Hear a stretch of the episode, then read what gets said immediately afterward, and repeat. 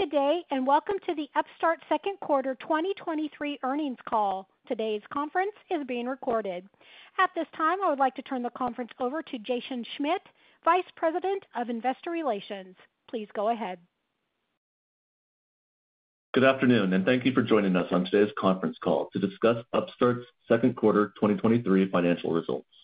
With us on today's call are Dave Girouard, Upstart's Chief Executive Officer, and Sanjay Datta, our Chief Financial Officer. Before we begin, I want to remind you that shortly after the market closed today, Upstart issued a press release announcing its second quarter 2023 financial results and published an investor relations presentation. Both are available on our investor relations website, ir.upstart.com. During the call, we will make forward-looking statements, such as guidance for the third quarter 2023 relating to our business and our plans to expand our platform in the future. These statements are based on our current expectations and information available as of today and are subject to a variety of risks, uncertainties, and assumptions. Actual results may differ materially as a result of various risk factors that have been described in our filings with the SEC. As a result, we caution you against placing undue reliance on these forward-looking statements. We assume no obligation to update any forward-looking statements as a result of new information or future events, except as required by law. In addition, during today's call, unless otherwise stated, references to our results are provided as non-GAAP financial measures and are reconciled against our GAAP results, which can be found in the earnings release and supplemental tables. To ensure that we can address as many analyst questions as possible during the call, we request that you please limit yourself to one initial question and one follow-up. Later this quarter, Upstart will be participating in the Goldman Sachs Communicopia Plus Technology Conference, September 7th, and the Piper Sandler Growth Frontiers Conference, September 12th. Now I'd like to turn it over to Dave Girouard, CEO of Upstart. Good afternoon, everyone. Thank you for joining us on our earnings call covering our second quarter 2023 results. I'm Dave Girouard, co-founder and CEO of Upstart. I told you last quarter that I was hopeful Q1 was a transitional one for Upstart, and I continue to believe that's the case. I'm pleased we delivered quarter-on-quarter growth in Q2 for the first time in more than a year. And more importantly, we achieved record-high contribution margin and positive cash flow, a result of our efforts over the past year to improve efficiency and operating leverage in our business. This is despite an environment where banks continue to be super cautious about lending. Interest rates are as high as they've been in decades, and capital markets remain challenged. A close look at our financials in Q2 suggests that Upstart has the opportunity to grow quickly and profitably when we return to a normalized economy. I'm also pleased to see clear signs that inflation is ebbing, despite a continued strong labor market. Our lens on inflation is different from that of others. From our point of view, wage growth in excess of goods inflation is a new and positive development, particularly for the less affluent segments of the U.S. that we tend to serve. The market is increasingly optimistic that the Fed can achieve their 2% inflation target without a serious recession. While a recession remains a possibility, our view is it's likely to be a shallow, white-collar recession, one less likely to result in significant unemployment for less affluent Americans. And unlike 18 months ago, the Fed now has readily available tools to handle a significant slowing of the economy. They can lower rates to spur growth once again. We continue to be confident that our core personal loan risk models are properly calibrated and have been so since November of 2022. Thus, we expect these recent vintages to deliver at or above target returns. Funding markets remain cautious and risk-averse. Banks and credit unions are generally focused on deposits and liquidity, while capital markets are beginning to show signs of normalization. We added another committed capital partner in July and are in conversations with several more interested parties.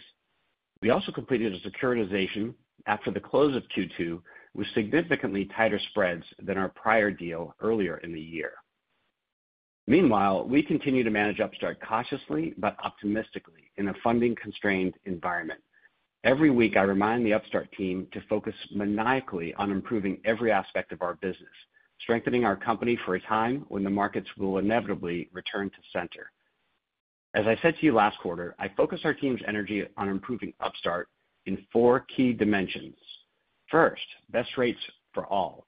The core thesis of Upstart is that superior AI-enabled risk models will improve access to credit for all. And the company that can build superior risk models faster than anyone else stands to benefit from this dramatic transformation of the lending industry. In this light, I want to share an exciting breakthrough, something we call parallel timing curve calibration. This is a technique aimed at accelerating the pace of model calibration and thus model development. The challenge with launching a new model in lending is that you have to wait many months to see how it performs in the real world. If you're originating 3-year loans, then you need to originate some loans and then watch them perform for 36 months to have clear feedback on model calibration across the timing curve. But with parallel timing curve calibration, the new model can be used to re-underwrite all in-process loans from the past, generating new predictions for how they will perform in their remaining months. This is not a backtest. The new model is used to predict how all outstanding loans in the platform will perform in coming months, not how they perform to date. In this way, within a few months, you can have a clear signal as to calibration across all months in the timing curve. This results in a dramatically faster calibration process for new models. From the point of view of our lending partners and credit investors, this is a giant win because it means we provide a tighter and faster feedback loop regarding model performance. We're very excited about its potential to extend our leadership in AI lending and are in the process of patenting this technique. Next, more efficient borrowing and lending. Last quarter, we reached an all-time high of 88% of unsecured loans fully automated. That means instant and automated approval with no waiting, no documents to upload, and no phone calls. This matters a lot because even the most accurate loan pricing model is useless if applying for a loan is too time-consuming or laborious. The notion of building an entirely software-driven credit origination process, one that can run 24/7 in a fully lights-out environment, has been with me since Upstart's founding and was inspired by my years at Google. Please bear with me as I share a short story. In 2003, I was interviewing for a role at Google. The company was still private at the time, so the world knew little about the financial giant that was growing in Mountain View. At one point in the process, the external recruiter said that I couldn't interview that week at Google because the entire company was skiing at Lake Tahoe. I thought to myself, that's a great company. Then she said, but get this, the company is still making $7 or $8 million a day in revenue. I thought to myself, no, that's an amazing company. And the idea has stuck with me since. So how have we done? In 2016, we began to pursue the goal of fully automated loans, zero human involvement from rate request to transfer of funds, approved in a matter of seconds, lights out. By Q2 2017, 29% of our unsecured loans were fully automated. In Q2 2019, it was 64%. In Q2 2021, it was 69%, and in Q2 2023, this past quarter, it was 88%. Automation doesn't just allow us to scale originations faster than headcount. It creates a wow moment for consumers who have never experienced such a fast and effortless loan application process. Recently, we began to brand this Fast Track, something we should probably have done years ago.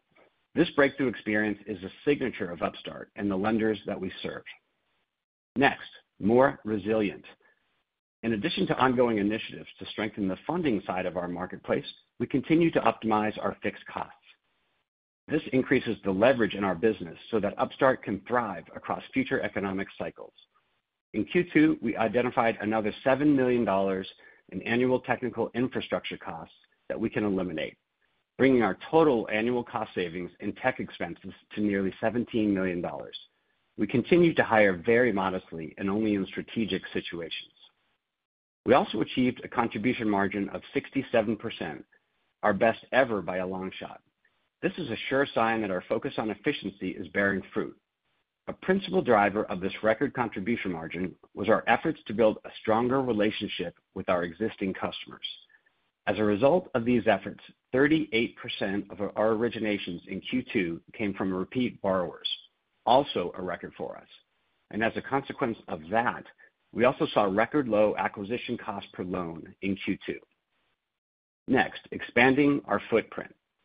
We continue to make progress in our newer products, and are excited to see the progress we'll make through the rest of 2023. In the second quarter, we made significant strides in our auto retail lending business. We expanded our footprint from 39 rooftops with Upstart Lending implemented last quarter to 61 rooftops today. We also added 12 additional states we now support, covering more than 65% of the U.S. population. We launched new risk models for both our auto refinance and retail lending products, delivering as much accuracy improvement as we've seen in the last year from our personal loan models. We continue to improve our auto recovery performance, reducing delays in recovery cycle by 75%. On the feature side, we launched a new device-agnostic in-store application that expands access to desktops, laptops, and tablet browsers.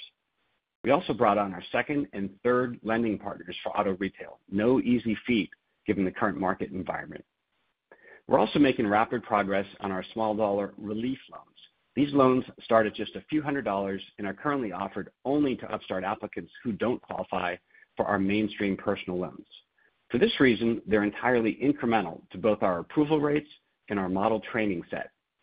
Our first vintages have now fully reached maturity, and our model is now fully calibrated, with observed losses in line with expectations for our most recent model version.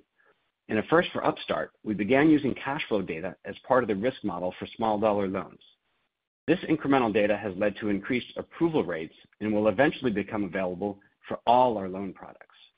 Our fully automated rate in Q2 for small dollar loans was 90%, an incredible achievement that demonstrates the power and impact of AI in lending.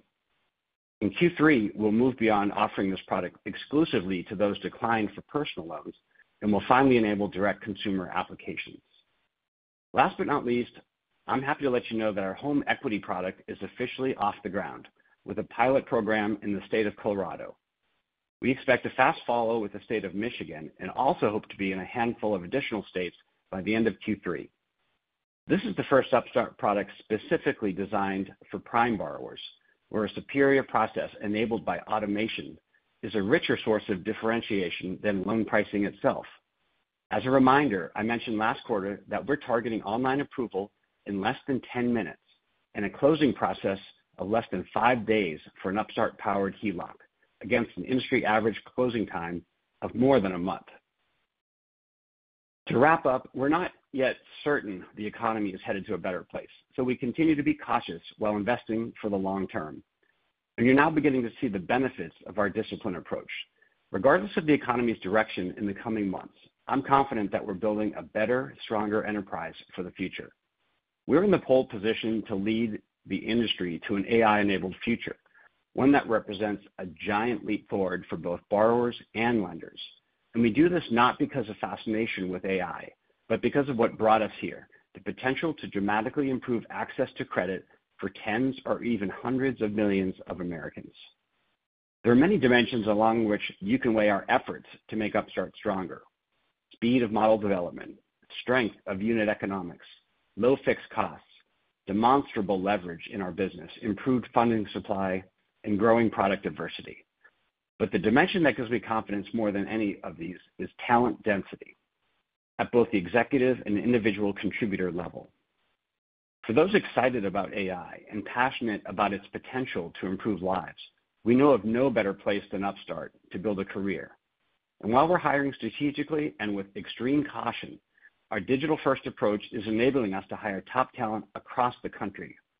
More than 90% of job candidates have accepted our offers in recent months, an incredible success rate.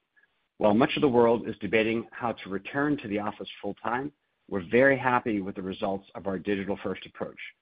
I will close with a huge thank you to all Upstarters, as well as the family and the friends that support them. We're on an incredible mission together, and it wouldn't be possible without each of you. Thank you, and now I'd like to turn it over to Sanjay, our Chief Financial Officer, to walk through our Q2 2023 financial results and guidance. Sanjay? Thanks, Dave, and thanks to all of you for joining us today. We're pleased with our return to sequential growth and EBITDA profitability this past quarter, as our work to unlock committed funding, rationalize our fixed cost base, and expand margins begins to bear fruit.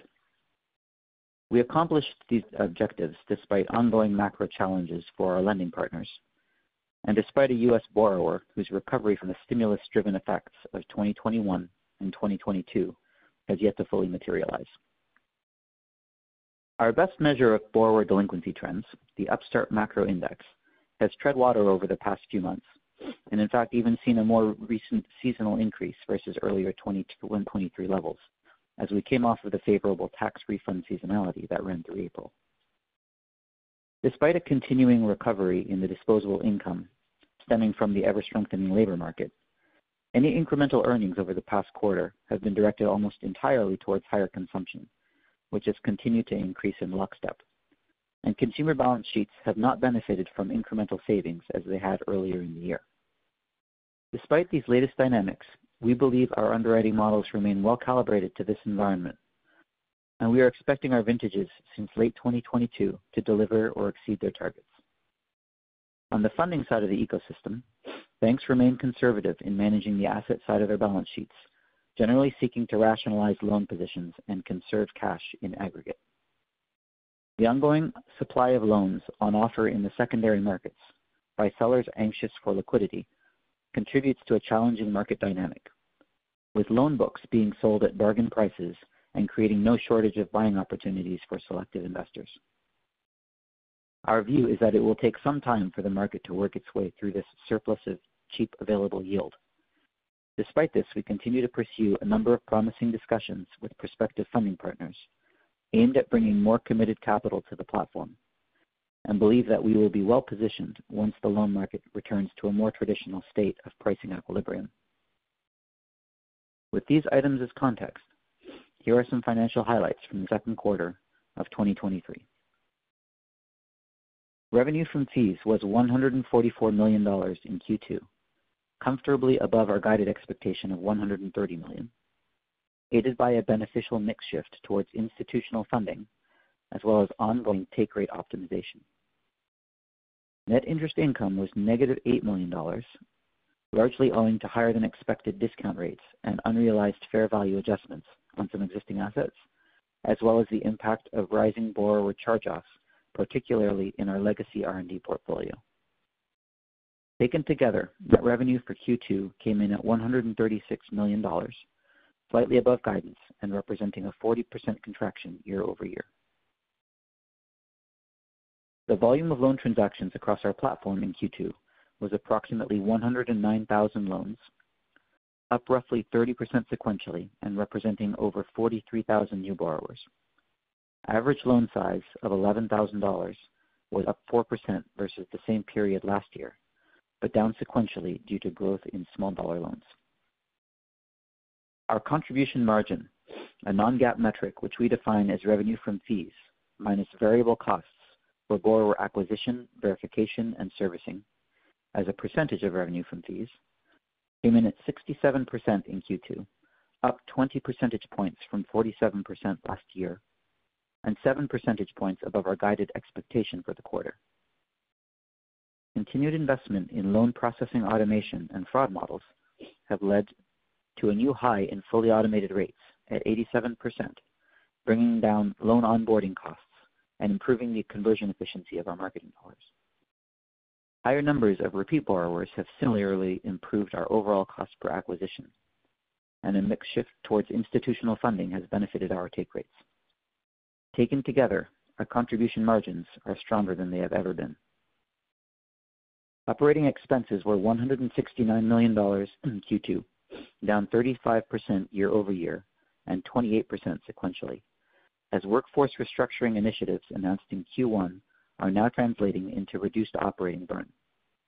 In addition, as Dave alluded to, we have done a significant amount of work to improve the efficiency and decrease the overall expense of our technical infrastructure, which represents a large portion of our fixed cost base.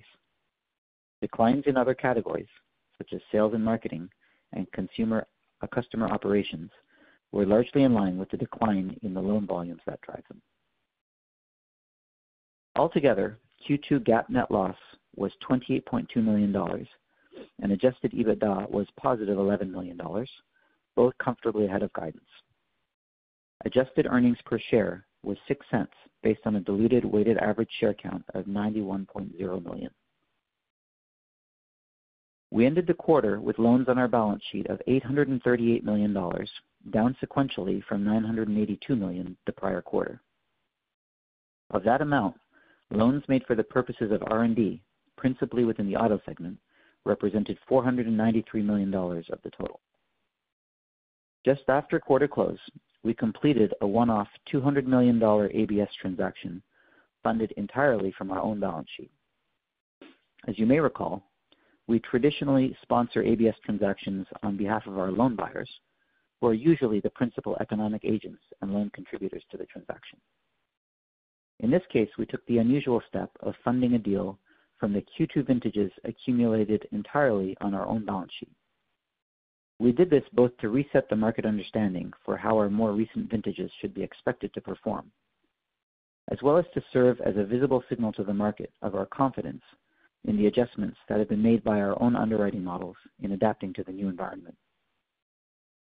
Our corporate liquidity position at the end of Q2 remains strong, with $510 million of total cash on the balance sheet and approximately $558 million in net loan equity at fair value. Looking ahead, while there remain good reasons to be optimistic about the general longer-term direction of the U.S. consumer, in the short term, we remain circumspect about the timing of the recovery of borrower delinquency trends and the recovering health of the funding markets more broadly. In particular, until we see a definitive inflection and reversal in the trajectory of UMI, we will continue to err on the side of being very conservative in our assessment and pricing of borrowers. With this context in mind, for Q3 of 2023, we expect total revenues of approximately $140 million, consisting of revenue from fees of $150 million and net interest income of approximately negative $10 million.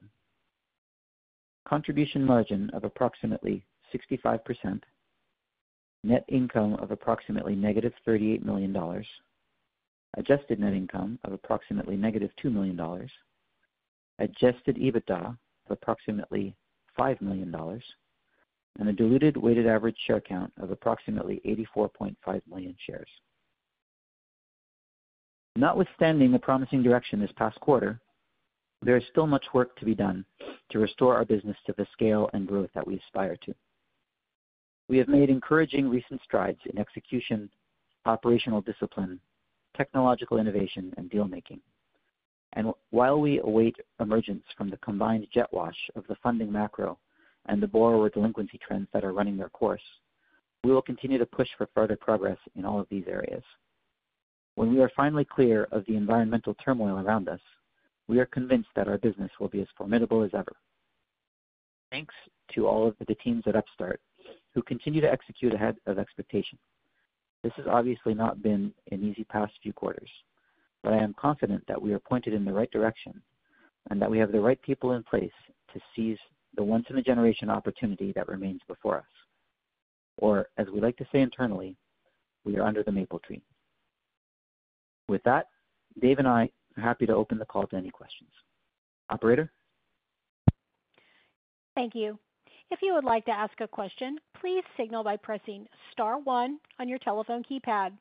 If you are using a speakerphone, please make sure your mute function is turned off to allow the signal to reach our equipment. Again, if you would like to ask a question, please press star 1. We will take our first question from Simon Clinch with Atlantic Equities. Please go ahead. Hi, guys. Thanks for taking my question. I really appreciate it. I'm really interested in, I guess, what levers or perhaps how you respond when you start to see the UMI flatten or improve. Yeah, what are the levers that you would be able to pull, and how should we think therefore about the speed at which you can start to get a recovery in your conversion rates and your general loan growth and your market share gains as a result of that? Sure, thanks, Simon. This is Dave. Basically, we are watching UMI trends and effectively maintaining what we hope to be a buffer between, the assumptions that are in a new loan model or in the loans that are being produced in any particular time to the trend in UMI. So as we will hopefully see over time, UMI trending back down, at some point the underlying assumptions in the models will stick with that. And again, maintaining, aiming to maintain a buffer, but it should trend down. So, UMI as you see it really is the output of, what's going on out there in the economy. And we always want to stay ahead of it. And the best thing we can really do is make sure UMI is as accurate and as recent as possible. That's why we're sort of continuing to innovate on it. But it will be a good indication of when, the assumptions that will go into the next loans that are being originated. Okay, I understand. All right. And just as a follow-up then, I was wondering, maybe Sanjay, you could talk through the slide on the long-term funding commitments and your share of the risk, and just make sure we understand sort of what's going on in that particular situation or example. Yeah, hey Simon, this is Sanjay, happy to do it. So we have a new slide in our materials that's meant to sort of pull together the punchline for essentially what we have at risk as part of our committed capital partnerships. They're a little bit hard to pull together in the financials directly because the contracts are all a little bit different and they're all accounted for a little bit differently. But like I said, at a headline level, as part of those deals, we have invested or co-invested to date on the order of $40 million. So that, I guess you can think of as the maximum exposure we have. That $40 million over time will be worth as little as zero or as much as around $80 million, $83 million, I guess, depending on the timing and extent to which these loans over or underperform. Our best current estimate, given the trends, is that $40 million we believe is on track to be worth about $52 million. There's some marginal overperformance there, but that's something that we will obviously forecast and track for you guys over time. Okay. Thanks, guys. We will take our next question from Lance Jessurun with BTIG. Please go ahead. Hey, thanks for taking my question, guys. First one's just around, kind of the governor on your growth right now, which is that 36% APR. Any commentary or color around how many you kind of have to turn back right now because they're, the risk model is turning them above 36%. And then, how should we kind of think about that going forward and the coincidence of where you see, Fed funds going? Hey, Lance. Let's see. So I guess that 36% APR cap with the current levels of UMI is a significant constraint on our business. In fact, I think as we stand today, it's probably the bigger constraint on growth on our platform. It's very punitive from the perspective of our approval rates, which are quite low right now. How to think about this evolving going forward? Well, the 36% APR cap will not change. That's something that is sort of sacred to us. As UMI declines, sort of as Simon said in his question, as our observed the observation of UMI declines over time, because presumably the macro economy is coming back into equilibrium, we will accordingly reduce the forward assumptions being fed to the model, and that will essentially reflect lower loss estimates over time, and that will pull borrowers who are currently excluded from our credit box. They'll pull them back into the approvable universe. So that's the mechanism by which we would expect to grow as loss rates in the economy subside and as UMI comes back down. Got it. Thank you. And then in terms of, July data, I know there's been some alternative data sources out there, but anything you can kind of, frame around July data and where it's come in and, how do you kind of see that in terms of a quarter or in terms of a monthly run rate through August and September? So you're asking about July data, Lance? Yeah. I don't. We're not really in a position to comment at all on July numbers. Hopefully, we'll have a good report for you when we talk about Q3. Got it. Thanks. We will take our next question from Ramsey El-Assal with Barclays. Please go ahead. Hi, thanks. This is John Coffey on for Ramsey. I was wondering, Sanjay, if you could tell me a little bit more about the loan balances you have on the balance sheet. I know some came off in Q2, I think, from some of your new partners, and clearly those got built up a little bit again. Could you just maybe talk briefly about how we should think about the cadence of those loans on the balance sheet for the remainder of the year, and if that like $1 billion mark is still sort of like maybe sort of an informal high water mark that you won't go beyond, or have you rethought that a little bit? Hey, John. I guess a specific comment, a general comment. The comment specific to Q2 would be, yeah, it is true that while the net loan balance from Q1 to Q2 went down, we sort of went down farther and then built it back up. One of the things we were doing very deliberately was to build up some very fresh collateral to be able to put into an ABS deal. And that ABS deal, as I said in my remarks, happened after the end of the quarter. So those loans sort of stood on our balance sheet at the end of the quarter, and shortly after we put them into an ABS deal. It's a bit unusual for us to run an ABS deal off of our own balance sheet, as I said, but there's a couple of important reasons for why we wanted to do it. We wanted to put fresh collateral into the securitization reporting so that people could see how the models have changed and how they might expect freshly originated loans to perform. So that's maybe one dynamic that's specific to the quarter. More generally, I think our construct has not changed. We're comfortable going up to a number around $1 billion or so in loan assets. That's a number that leaves us with still, I think, a comfortable amount of cash to continue running the business and have some safety stock. Within that parameter, we'll sort of flex up and down as we believe benefits the business. All right. Thanks, Sanjay. Mm-hmm. We will take our next question from Rob Wildhack with Autonomous Research. Please go ahead. Hi, guys. Just another question about the committed capital co-investment. I do appreciate the detail in the slides there. How are changes to that reflected in the income statement? And does that mean that there's a plus $11.5 million impact in the second quarter from the markup over the $40.2 million? Yeah, hey, Rob. So the short answer is no, that impact is not in the P&L. I wish it were that simple. The reality is we've done a couple of different deals, and contractually they all have their nuances. I think the result of that is that they're all being accounted for in slightly different ways. Some of it is showing up on the balance sheet as a beneficial interest. Some of it is showing up on the balance sheet under our restricted assets. Some of it is being fair valued. Some of it is being carried at cost.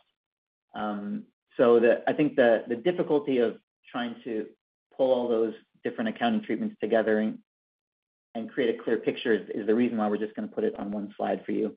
The short answer to your ultimate question is no, it's not really hitting the P&L in a way where fair value is being recognized in the net interest income line. Okay, thanks. And then of the $2 billion longer term funding commitment you announced in May, how much of that was funded in the second quarter?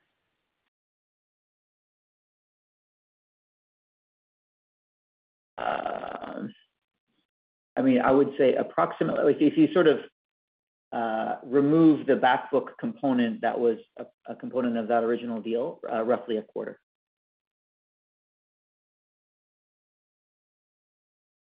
Okay, so one quarter in excess of the 352 that you sold.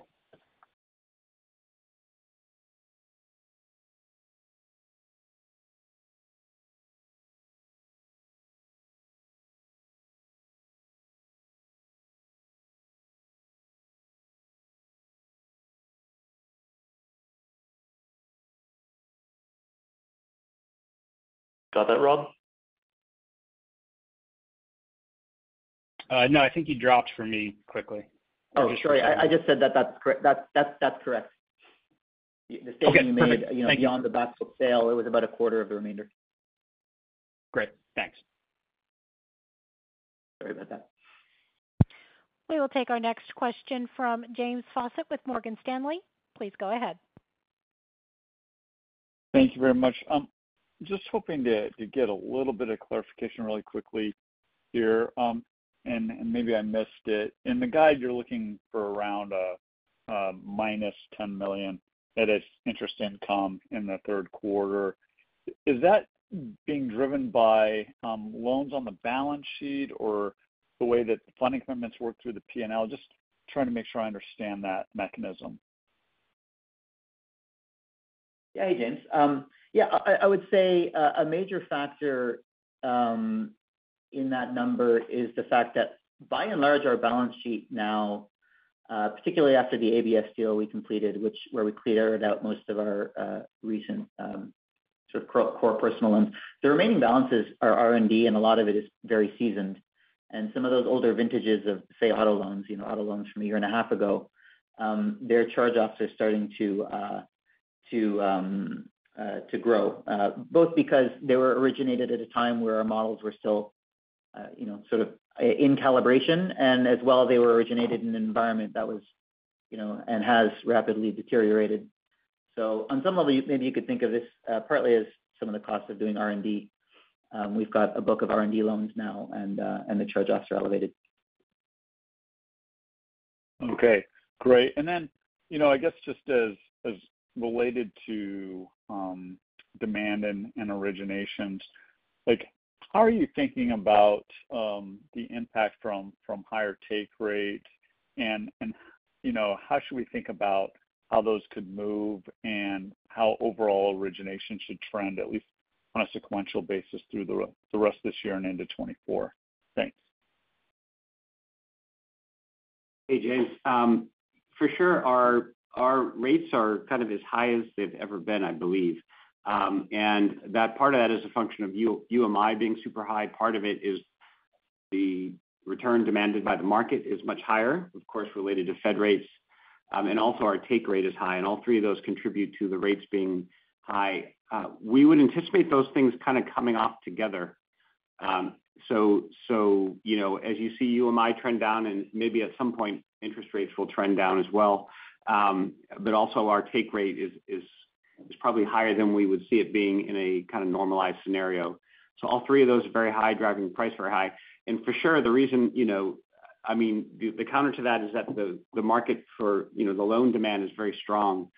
And for that reason, that's why you're seeing, very low CAC. So that's kind of the place where we are today. Prices for credit are super high. Demand remains super high. And that sort of nets out to where we are right now.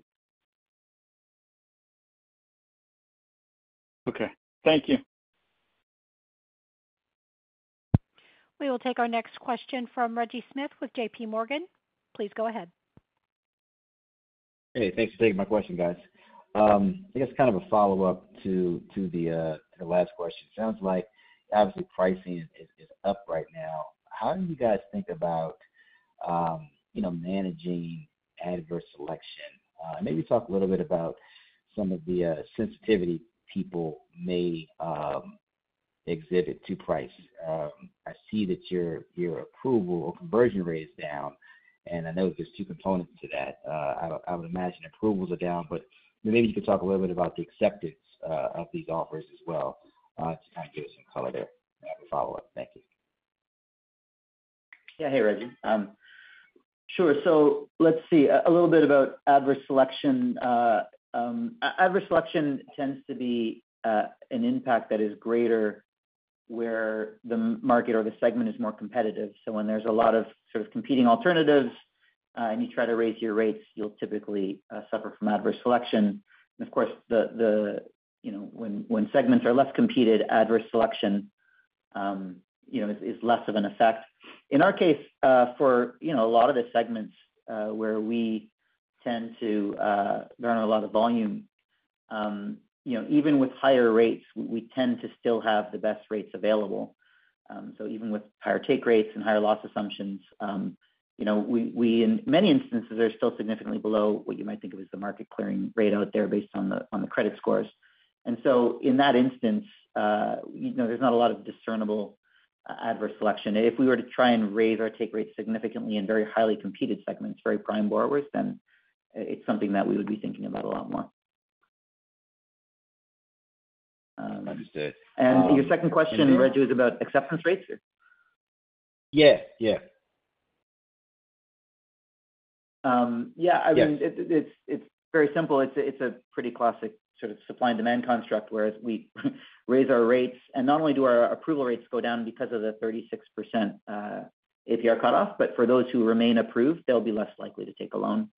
And typically, at least what we've observed in our data, is that people who don't take loans with us don't necessarily take them from a competing source. The majority of them just don't take the loan.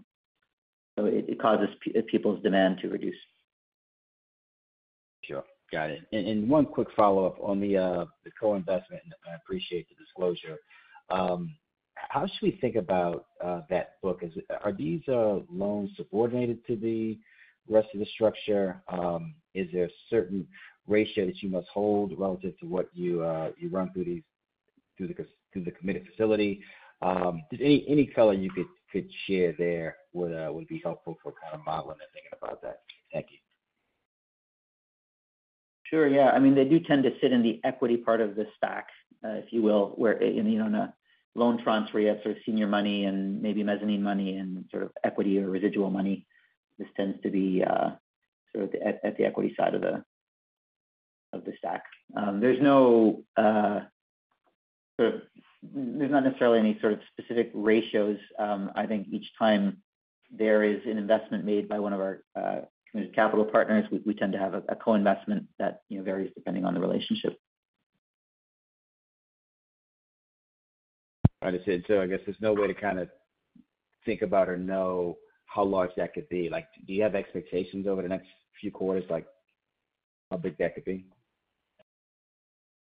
None that we're talking about explicitly, but I guess I would say, look, we consider this to be a part of the overall sort of risk budget of the business, and we've talked about sort of making sure we stay at or under a level of about $1 billion in asset risk, and this is part of that envelope. I would anticipate over time more of our capital sort of falling into this category, maybe less under direct loan assets, where we can sort of use our capital to unlock broader pools of capital and co-invest as opposed to having loans directly on the balance sheet. But I think what we're going to try to do with you guys is have a conversation about the overall sort of risk position and risk budget of the company, and we'll certainly have some views on how big we would ever want that to get. Got it. Understood. Thank you so much. We will take our next question from Giuliano Bologna with Compass Point. Please go ahead. Hello. Thanks for taking my questions. One thing I'm curious about is you obviously put in that new risk-sharing disclosure. What I'd be curious about, and I realize this period is probably somewhat different because you did a loan sale and you had some of the forward funding agreements funding in the quarter. I'm curious if you can provide a rough sense of how much principal that risk $40 million or so of up down risk sharing covers. Hey, Giuliano. On the order of $800 million. That sounds good. Very helpful. Then, the next thing I'd be curious about is just thinking about from a funding perspective. You obviously build up the balance sheet and then dispose some during 3Q with the ABS deal. I'd be curious if you have a rough sense of how much balance sheet, so how much the volume was that flowed through the balance sheet during the second quarter. Thank you. I don't think we have that explicitly broken out, but I think that's something that you could probably deduce from the cash flow statement. We can point you in the right direction when we chat later. That sounds good. It'll probably also come out in the queue when that comes out as well. Then the only question, I think, which is a little bit of a follow-up, obviously, on the forward funding agreement side, you had mentioned, in the past, roughly $500 million per quarter You mentioned an additional, some additional partners. I'd be curious if that number changes, and obviously that'll impact kind of where the risk sharing goes, because you know, you won't have, may not have large loan sales going forward. I'd be curious just to get your perspective on that. Sure. So you're asking if the amount of committed funding per quarter expectation has grown?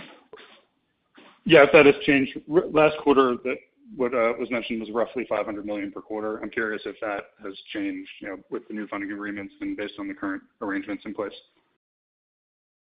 I would say not in a meaningful enough way to sort of, you know, re-announce it, if you will. As Dave mentioned, we did, we are working with a new partner in the committed capital world, and they're now contributing to our funding. But some of our constraints now are on the borrower side, and so I think, you know, given that, we're probably in a similar ballpark. That's very helpful. I appreciate the answers to the questions, and I will jump back in the queue. Thank you. We will take our next question from David Scharf with JMP Securities. Please go ahead. Good afternoon, and thanks for taking my questions. A lot have been asked. I guess these are kind of extensions of what's already been offered up. But Sanjay, you know, just back to, I guess, the funding side and in how it impacts kind of how you're thinking about originations. I know you've reiterated sort of the comfort level of that $1 billion ceiling on retained assets. But is there any sort of targeted roadmap for year end where you'd like to get the balance sheet contracted to? I mean, should we be thinking about all these new funding partners as vehicles for stepped up asset sales in the second half? Just trying to get a sense how we ought to think about the on balance sheet exposure going out 6 months, and ultimately how much room you have to, you know, reaccelerate volumes when the macro environment dictates it. Hey, David. Sure. Let's see. I mean, a lot of it is dependent on the environment, of course. I mean, in an ideal world, what we'd love to do is reduce the balance sheet significantly, apply it to R&D, and begin to maybe apply more of it very surgically to these, you know, committed capital type co-investments where we can unlock much larger pools of third-party capital. That's the ideal. Now, we're in an environment where borrower demand is high, funding markets are tight, and frankly, the collateral has a lot of excess value. I think that they're priced for very high yields, and we can provide a lot of value to the business with one extra dollar of origination, from the perspective that, you know, we obviously unlock a lot of take rate, and then similarly, I think these loans are priced for good yield. So it's a rational economic decision in the current environment. We'd love a normalized environment where there was, you know, plenty of third-party capital to satisfy the borrower demand, and we weren't in a position of using ours. But, you know, that will require essentially a normalization of the UMI and a normalization of the funding markets. Got it. Hard to say whether that will happen by the end of the year or not. Yeah, understood. And maybe a follow-up. You know, regarding the negative fair value marks, you know, again this quarter, were the downward revisions, are they mostly related to kind of discount rate, prevailing rates? Is it more credit performance related, or is it just based on you know, with so many underperforming loans for sale out there, you know, just kind of prevailing market data points you're seeing? And kind of related to that, is it sort of evenly distributed, those fair value decreases to personal loans in auto, or is it more concentrated in auto? Sure, yeah. So in Q2, there's two things of about equal magnitude. One was on the unrealized fair value side, where some of our assets, notably some of the co-investments we made, in some of these deals, they were, you know, they had applied to them a much steeper discount rate than we were anticipating by the third-party valuators. So that was a sort of an unrealized value reduction. And the other was what I mentioned earlier, which is, you know, our R&D portfolio, which is predominantly auto. You know, they're getting to a level of charge-offs now that are bringing down the NII line. I think if you're thinking about Q3 and forward, it's predominantly the latter. It's old loans in the auto segment that were originated in a very different environment with a model that was still undergoing calibration. And so now that, I think we've learned a lot in our calibration of the auto product and in terms of the scale and timing of that R&D effort. I think there's some great learnings we've had and how we will apply it differently to, the next set of products that we're going to calibrate. But, the auto book that we have, that's really at the root of a lot of the charge-offs that are coming through the P&L now. Great. Thanks so much.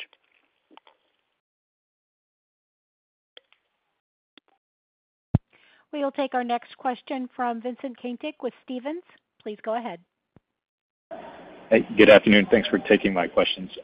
First question, just kind of a big picture question about your funding partners. When we last spoke about the Castlelake $2 billion, I think that was a proof of concept.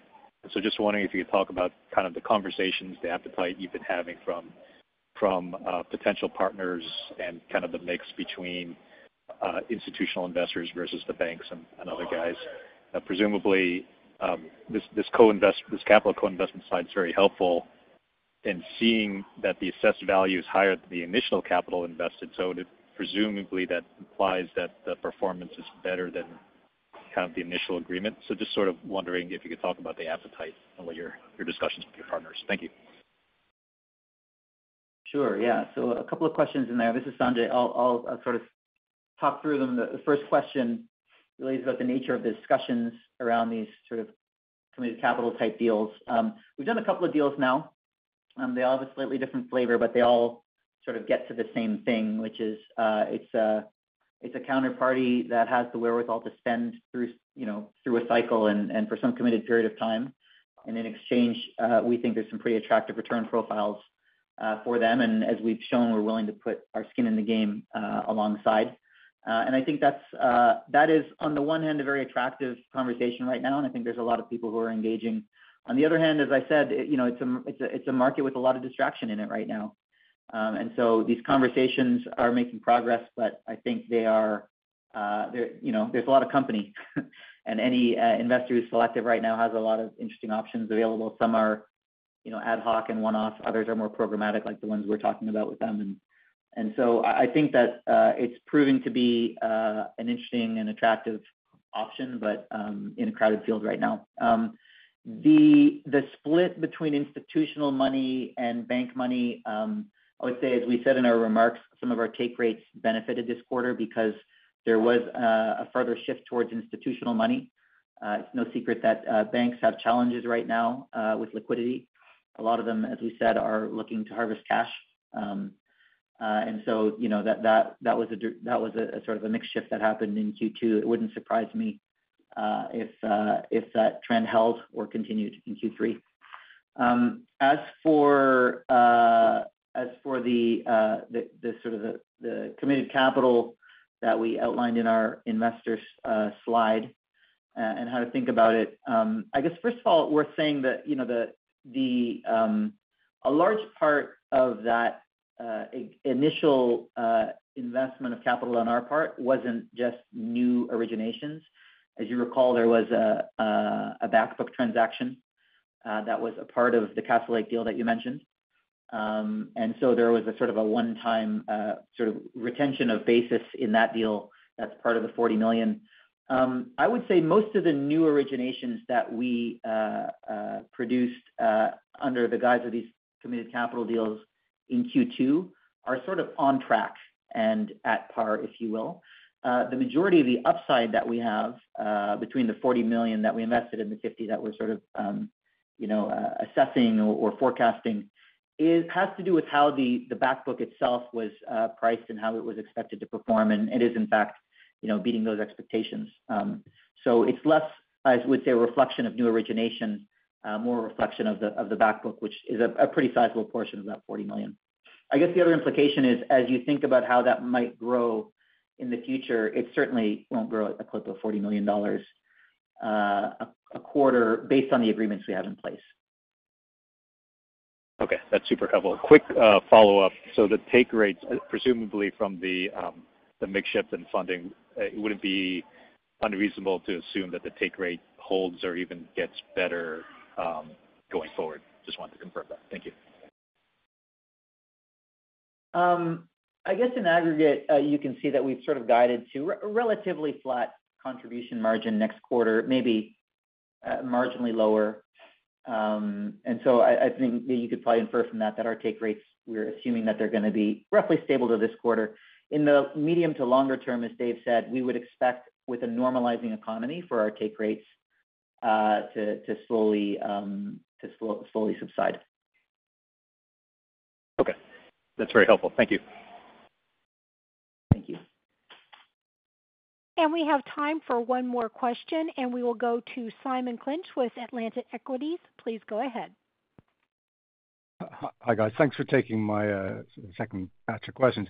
I was actually wondering, maybe, Dave, if you could talk a bit more about the parallel time and curve calibration, because I guess I'm not the most tech-savvy person, and it sounded an awful lot like backtesting to me, but you say it isn't. So I'd be really interested in so how it differs or why isn't it backtesting and why you I guess what this really means in terms of your ability to capture the next wave of, well, actually manage through the next cycle that we see in much better fashion than you have done in the last couple of years. Yeah, sure, Simon. I mean, it ultimately comes down to being able to calibrate a model as quickly as possible, which really just leaps you into developing the next model. And so at the heart of it, it's about, model development speed. But the way it generally works is, a back test is when you apply a new model to a bunch of old loans and see if it can accurately predict their outcome. I mean, that's sort of the way that models are developed in the first place is something like a very large back test. It's essentially what AI training is.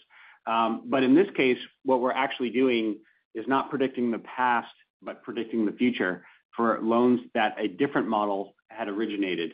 And so what that really means is, I said earlier, normally, if you have 36-month loans, if you want to get accuracy, see that, the performance of the model through the entire timing curve, you need to wait 36 months, of course. But if you have a diverse set of loans that were originated in all sorts of times in the past several years, even in the first month, you're getting observations into all 36 months of the timing curve. And that's because you have re-underwritten model loans that were originally done under a different model, but you're not predicting the past. You're predicting what they'll do in the next month and the month after that. So that's what's really unique about it is it is the true model. It is predicting, future performance of loans, but it's predicting the future of loans that it didn't originally was not originally used to originate. And that's kind of the magic of it is it just gives you a lot more data about the performance of your loans, specifically about the timing curve, than you could get, which would normally, again, take much longer time. And that's the heart of it. It's a very novel notion. It helps you have a very clear understanding of how your model's performing very, very quickly. And that all goes toward speed. Okay, great. Thanks for that. I might have to go back to school on that one. Thank you. We might try to write something up on this to get for the nerds who really want to dig deep into how something like this works. We'll probably try to put something out there.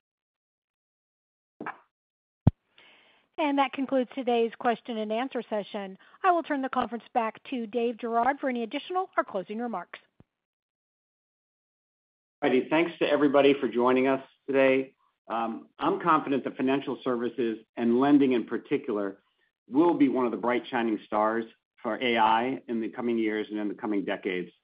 And we believe there's no company better positioned to lead that transformation than Upstart.